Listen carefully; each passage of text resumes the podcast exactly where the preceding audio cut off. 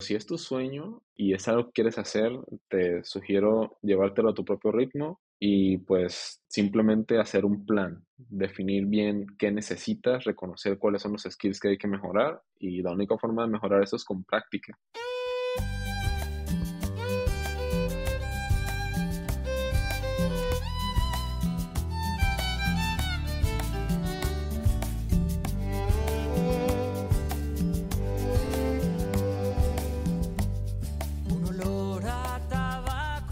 Jorge, ¿cómo estás? Hola, ¿qué tal Omar? Muchas gracias por la invitación. Aquí todo muy bien. Hombre, gracias a ti, a ti por venir. Estamos muy felices. Estamos seguros que vamos a aprender muchísimo de ti. Entonces, comenzando con la primera pregunta, dos cosas interesantes que hayas estado pensando o considerando en las últimas semanas. De lo que sea, ¿eh? Puede ser de tu trabajo o puede ser de cosas extra. Fíjate que cosas interesantes, no, sé qué tan interesantes, pero para ser honesto, últimamente trato de no poner mucho mi tiempo, sobre todo fuera del trabajo. Eh, estoy tratando de deslindarme por completo del trabajo, eh, ¿sabes? Así como que, ok, voy, trabajo mis horas, y saliendo estoy más pensando como en, últimamente he estado pensando mucho más como en, cuidado como que personal, así como de, salud y todos estos temas. hace unos años eh, hice, por ejemplo, una, una dieta. Fíjate que tenía, tenía sobrepeso, estaba ah, diabético y todo el rollo. Y últimamente como que no he cuidado eso muy bien y ahorita estoy como que otra vez, ok, ya tengo que ponerme las pilas, ¿sabes? Sí. Tengo que cuidar lo que como. y eso, no sé qué tan interesante sea, pero no, que he pues, tenido muy como interesante. Em, prioridad uno, ¿sabes? sí, sí, sin salud no hay nada, ¿no? Sí, no, no esa, es, esa, esa es una. Y, y, la otra es tratando de, eh, bueno, igual un poquito relacionado también con el trabajo, pero hace poco pasé por un periodo donde eh, mucho empuje de, de trabajo el año pasado y trato de cuidar mucho no caer en estos temas de, creo que ya lo has platicado antes en otros episodios y así, pero eh, de no caer mucho así como que en el desgaste de burnout, de ese tipo de cosas. y justamente fíjate que me acaban de promover en la empresa donde estoy ahorita y entonces me vino así como la, el peso en los hombros de, híjole, la expectativa, todo el trabajo que tengo que hacer y em, sobre todo de lo que se espera ahorita de mí en comparación de antes y todo el esfuerzo que le venía poniendo, en, teoría pues ya estoy como cooperando en ese, en ese nivel, pero como quiera el, el, cambio como que psicológico se me hace difícil de procesar y mi forma de lidiarlo es trato de lidiarlo con, con meditación o, o, yoga, estoy haciendo yoga incluso, o sea, cosas así, que es lo que a mí personalmente me ayuda pero bueno, esas son las cosas. No, no, muy relacionado a salud, ¿no? Sí, sí, es que no sé si por eh, al cruzar los 30 cambia la mentalidad o qué onda, pero no sé qué será la edad o qué rollo, pero eh, fíjate que eso sí es lo que he tenido más como que en mi mente últimamente, o sea, no tanto em, como que temas profesionales, o sea, claro que, que sí está en mi mente, pero no es lo más importante. Eh, o, o al menos pienso que no debería ser lo más importante en esta etapa en la vida en la que estoy, yo creo. Totalmente de acuerdo. ¿Y el yoga y la meditación sí te han ayudado a controlar este burnout y recuperarte? Eh, fíjate que sí. Eh, fíjate que yo, yo creo que sí.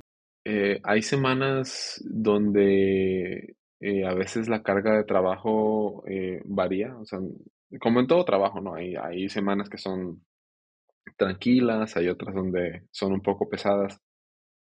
Tuve una semana particularmente pesada hace poquito em, y esa semana eh, como que perdí un poco el control en ese tema y no hice, casi no hice meditación ni yoga esa, semana. Y me empecé a notar que pues ya estaba como que más estresado, que ya había estado otra vez empezando a no comer eh, tan bien, no cuidar tanto la dieta y todo eso. Y Después de eso, eh, la semana siguiente fue así como que, ok, eh, voy a meditar, voy a, dejar las cosas así como, como tratar de dejar ir todas esas cosas que me están como que molestando y tratar de, eh, limpiar un poco la mente, tratar de eh, retomar algún tipo de ejercicio. Y cuando hago eso realmente me cambia completamente el, el, el mindset, ¿no? Así como, como el mindset de, de, de, del día completo, o sea, es, eh, me ayuda muchísimo. Antes, el, hace como dos años, me habían diagnosticado, fíjate que yo no sabía, me habían diagnosticado este déficit de atención y estaba tomando, Ah, sí, me- yo no sabía, o sea, estaba así como que, ay, caray, este, estaba yendo con, a terapia y me habían puesto, no, pues, eh, sabes que tienes esto y pues te hacemos el test, me hicieron este, las pruebas y salió, no, pues tienes, o sea, esto ya es como que esa es tu forma de ser y, y es como todo este rollo de neurodiversidad y esta onda y estaba tomando eh, medicina, eh, para eso estaba tomando Adderall y eh, la meditación fue lo que me ayudó a dejarlo, eh, a dejar de tomar. Wow. Entonces, a mí me sirvió, entonces trato de hacer. Eh, practicar cuando, cuando puedo, ¿no? Este, ¿Qué, qué tipo de meditación es o utilizas alguna aplicación que nos recomiendes? em, fíjate que al inicio eh, buscaba meditaciones guiadas en, este, en YouTube. Había, creo que también había alguna aplicación, no sé, no me acuerdo del nombre de la aplicación. La verdad es que un amigo me pasó unos links y escuchaba meditaciones guiadas. Am, y la, la técnica al menos que utilizaba era esta de la respiración. Creo que algunas les, ll- les llamaban eh, Vipassana, si, si es que, si, si es que no estoy confundiendo los nombres. Con los nombres siempre se me va la onda, pero em, eh, es básicamente esa que es como que enfocada, como que pones tu atención en la respiración y eh, la mente para mí es como que empieza a salir pensamientos de todo tipo, ¿no? Entonces me doy cuenta que mi mente siempre está pensando este, eh, todos esos pensamientos que vienen, que es una mente muy activa que a veces no podía ni dormir, ¿no? De que, ah, es que me voy a dormir y tu cerebro se levanta y está, oye, ¿y si hago esto? Oye, ¿y si no sé qué? Oye, que si este problema? Oye, no, que esto del trabajo. Y eso me ayudó mucho como que a tratar de calmarme un poco. Este, pero generalmente siempre me enfoco mucho en poner mi atención en la respiración como para estar en el momento.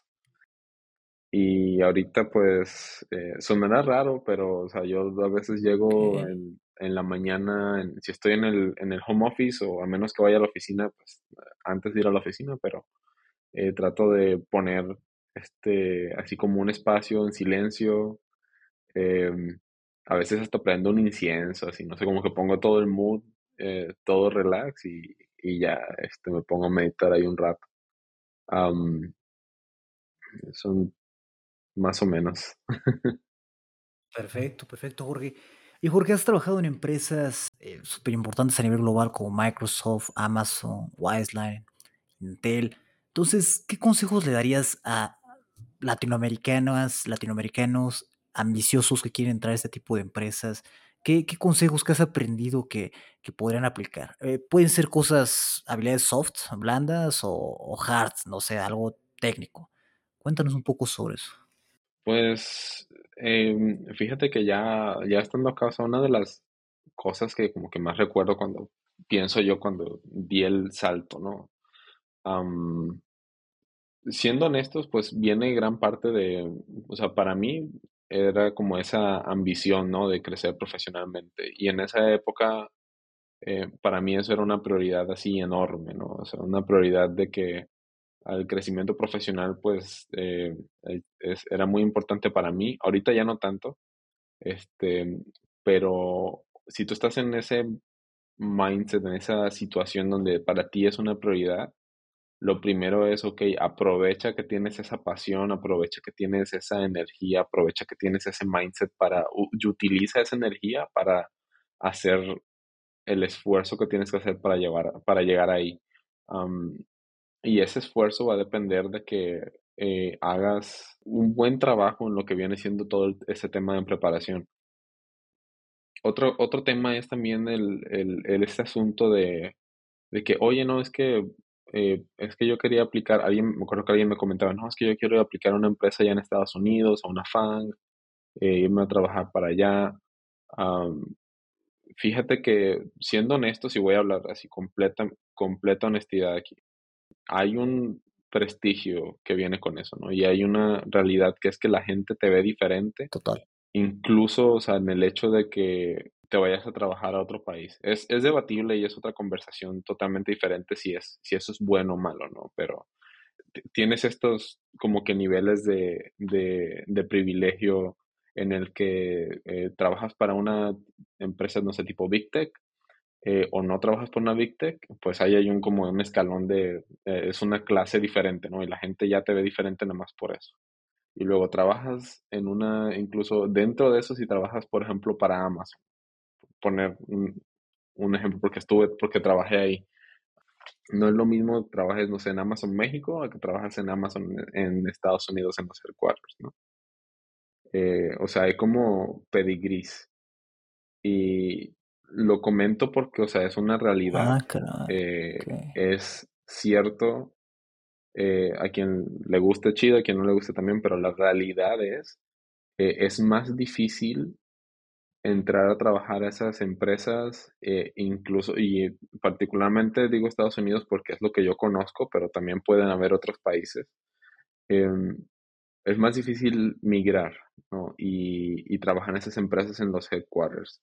Y la razón de por qué es porque generalmente la barra está más alta se habla mucho a veces de que hay fuga de talento, que la gente que va, que es buena se va del país, y es, o sea, y es verdad, yo conozco muchísima gente que es así, y esa es una perspectiva. No quiere decir que aplique para todos, hay gente que tiene la capacidad, que recibe ofertas y decide no irse, y eso está súper bien. Em, pero, o sea, yo estoy hablando más bien como que de, de, lo que yo he vivido y también de la perspectiva en general. Entonces, ¿qué pasa con eso? Em, hay tanta competencia de gente que se quiere ir de gente que quiere eh, de pronto llegar a esas empresas que la única forma de lograrlo es, eh, yo creo que teniendo consistencia y teniendo, o sea, reconociendo de que pues si vas a ir a competir, pues te tienes que preparar mejor que los demás. Esa es la realidad, estás compitiendo. ¿Por qué? Porque pues esas empresas tienen eh, una cantidad de gente que aplica que es impresionante y tienen solamente ciertos puestos que son los que te pueden dar. Eh, pueden aplicar, no sé, digamos, 100 personas para un puesto, pues no van a contratar a 100 personas porque todos son buenos, no van a contratar a los, a los mejores. Y eh, para, para mí eso significó, pues, prepararme lo más posible. O sea, en mi caso, yo me preparé seis meses cuando salté a Amazon, em, porque era un, o sea, yo no considero que yo venía de una situación donde yo sabía mucho de algoritmia, o sea, yo no me considero muy bueno ni en esos temas, mucho menos. Em, hay gente que sale mucho mejor preparada, que a lo mejor puede ser porque tuviste una carrera en una universidad donde el plan de estudios tenía las materias adecuadas, puede ser porque estuviste en alguna comunidad que te motivó a, a, a mejorar esas habilidades, porque a lo mejor fuiste un programador competitivo. Todo eso es un tipo de, de privilegio que te pone, eh, te da una ventaja, ¿no? Para conseguir eso. Y en mi caso, y es lo que quiero compartir, o sea, yo no considero que yo haya tenido como que esa ventaja. Al final tienes que pasar una coding interview y a mucha gente no se le da. Yo creo que a mí no se me daba tanto ese tema de la algoritmia y en mi caso fue, ahora me voy a poner a estudiar porque a pesar de que tenía la carrera, yo no salí con ese tipo de preparación Em, yo fallé varias veces este, en empresas que no eran consideradas súper prestigiosas, por decirlo aquí, así. Y yo fallé preguntas de algoritmia de mucho menos dificultad en, eh, antes de, de poder llegar ahí. La única forma para mí de llegar ahí fue, órale, pues hacer un plan. El plan era sacar que el cracking de code en interview, ponerme los problemas de code, medir qué tan rápido los podía resolver, practicar, practicar, practicar y cuando llegó el momento, agendar entrevistas. Eh, cuando fui a Amazon, yo me acuerdo que había agendado como con cuatro o cinco empresas diferentes. Este, y de ahí pues al final es cuando te llegan las ofertas, ¿no? Entonces, tienes que hacer lo posible para aumentar tus probabilidades. Si no estás dispuesto a hacer aumentar tus probabilidades, pues, pues no va a pasar, ¿no? O sea, no es como que llegas y estudias dos semanas y vas a una entrevista y te sale el trabajo, eso no, no pasa así. o no siempre, a la gente normal, digo, yo ya lo intenté. La primera vez que apliqué a una, a una empresa así de ese tipo fue, estudié dos semanas y yo creía que con dos semanas ya iba a estar y no, hombre, no, para nada. Este, me acribillaron en la, en la entrevista la primera vez. Em, pero sí, o sea, es, es, yo creo que esa determinación, ¿no? Y, y si eres una persona que, que, está en esa etapa, que quiere ese crecimiento, o sea, en vez de, de, desanimarse, digo, porque a veces puedo sonar un poco negativo, pero, o sea, lo que quiero decir es, usa esa energía y haz un plan, o sea, ser realista, o sea, si quieres ese, ese logro, ese eh, supuesto prestigio, ¿no? Porque es un, es un bias, la verdad, es un prejuicio que existe eh, pero está ahí, ¿no? Y digo, si quieres lograr eso, pues eh, hay que aplicarse, hay que, no, hay de otra, hay que, hay que aplicarse y no rendirse. Eventualmente, eh, la gente que persevera lo logra. Y yo conozco mucha gente que se ha venido para acá y, y su historia es, es, muy similar, ¿no? Hay gente que, hay mucha gente que falla varias veces y que vuelve a intentarlo y de pronto quedan en la segunda, la tercera, entrevistan con N cantidad de empresas y solo una sale, ese tipo de cosas, ¿no? Ok, y cuando tú entraste a Amazon, ¿ya tenías experiencia laboral? Sí, yo ya tenía, yo entré a Amazon en el 2000, ¿qué no fue? 2000, finales del 2018. Yo tenía, tenía casi ya como siete años de experiencia trabajando. Pero no eran estas empresas grandes de tecnología como Intel y... Mm, Ah, yo ya había trabajado para Intel en ese entonces, este, mm, Ok. pero no había trabajado en el mismo tipo de, de, de escala, por decirlo así. Yo cuando entré en, Intel, mi trabajo al inicio fue muy específico. Trabajé en, en sistema operativo Android, eh, una capa que se llama eh, Hardware Abstraction Layer, que trabajábamos muy cerca de los sensores de la cámara, al menos en el equipo en el que yo estaba. Em, y es un tipo de proyecto muy diferente a, a, lo que trabajaba en Amazon. Okay. Em, estuve un año en Intel trabajando en eso, luego me cambié de equipo y trabajé un poco con open source ya en sistemas en la nube y aprendí un poco de cloud, pero el proyecto en el que estaba trabajando eh, no era un proyecto que este, tuviera como clientes usuarios activos públicos en la escala en la que estaban en Amazon, ¿no? Y, y no tenía ningún tipo de experiencia en sistemas a gran escala como lo que piden en ese tipo de empresas, que es normalmente el tipo de experiencia que se requiere. En esos siete años yo no, yo no llegué a conseguir ese tipo de experiencia. hasta que me cambié a Amazon fue cuando ya empecé a trabajar en, en sistemas de ese estilo. Pero sí, sí fue algo interesante. Así que, de hecho, no sé, igual está un poquito relacionado, pero dato curioso, eh, cuando yo me cambié, a pesar de tener siete años de experiencia, cuando entré a Amazon, yo entré a Amazon como junior, literal. Ah, justo, o sea, justo eso iba como mi, mi, pregunta, ¿no? De qué tanto sirvió como esa experiencia laboral previa, ¿no? Para, para entrar a Amazon. Pero bueno, si, si entraste a junior, ¿tenías compañeros que también están recién egresados de la universidad o algo así? Sí, sí, hasta la fecha todavía tengo compañeros recién egresados de la universidad. Ah, este, eh, eh, los que veía ahí recién egresados son unas máquinas, o sea, son unos genios. Este, fíjate, ahorita, o sea, ahorita te puedo decir, este, eh, ahorita ya soy senior acá en Microsoft.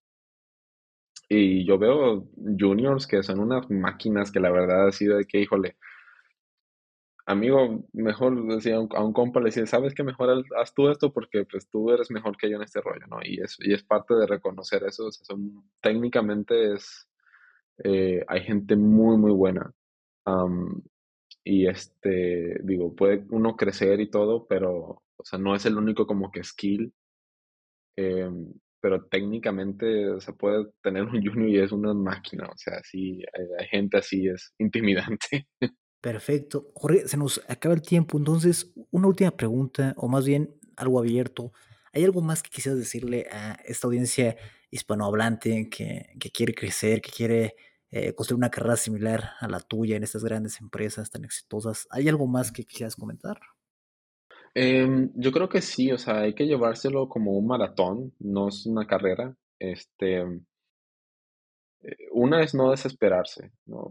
mucha gente a veces me ha llegado con la pregunta de, oye, que voy saliendo y, ok, sí, está bien y échale ganas ahorita que tienes la energía y la pasión y todo, pero es, eh, no te aceleres tanto porque a veces uno se defrauda y uno tiene esta expectativa de que de pronto puedes llegar rápido, pero no necesariamente es así. Habemos muchas personas que nos toma años.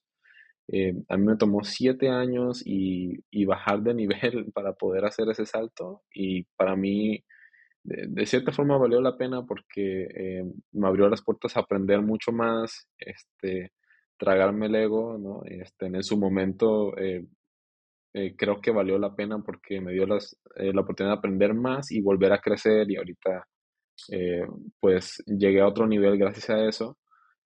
pero si tu camino es similar, o sea, reconoce que todos los caminos son diferentes y cada quien va a su ritmo. Entonces, si fallas una vez, no te preocupes, hay formas de lidiar con las, con, con las adversidades. a veces hay personas que comentan sobre, no, es que la algoritmia, que no, que el estrés, no, que, la, que, el, que la, te pongan bajo presión. A ver, si realmente quieres llegar a esto, todas esas adversidades, todos esos problemas son skills que se pueden aprender. Y se los digo por como alguien que también pasó por la misma dificultad. Este, si tú te conoces y sabes, dices, esto no es para mí, y, y estás bien dejando eh, pasar, o sea, que, que estas oportunidades no son para ti, se vale perfectamente y es totalmente respetable y cada quien, yo creo que vale la pena que estés en un lugar donde realmente te sientas bien. Em, pero si es tu sueño eh, y es algo que quieres hacer, te sugiero llevártelo a tu propio ritmo em, y pues simplemente hacer un plan, definir bien qué necesitas, reconocer cuáles son los skills que hay que mejorar y la única forma de mejorar eso es con práctica. Eh, no es algo que ningún, eh, ningún libro, ningún curso, ningún, nadie más va a hacer por ti. Lo tienes que hacer tú como persona. tú contra ti mismo, tú comparándote con, con las, las cosas donde que este, que sabes que tienes que mejorar, siendo honesto respecto a qué es lo que tienes que mejorar y trabajarlo. Excelente. Muchísimas gracias Jorge por venir. Parece perfecto para terminar con, con esta parte y bueno, estamos muy felices, aprendimos muchísimo y creo que nos va a servir a todos. Broma, un gusto estar aquí. Muchísimas gracias y este, pues el mejor éxito para tu audiencia. Un fuerte abrazo.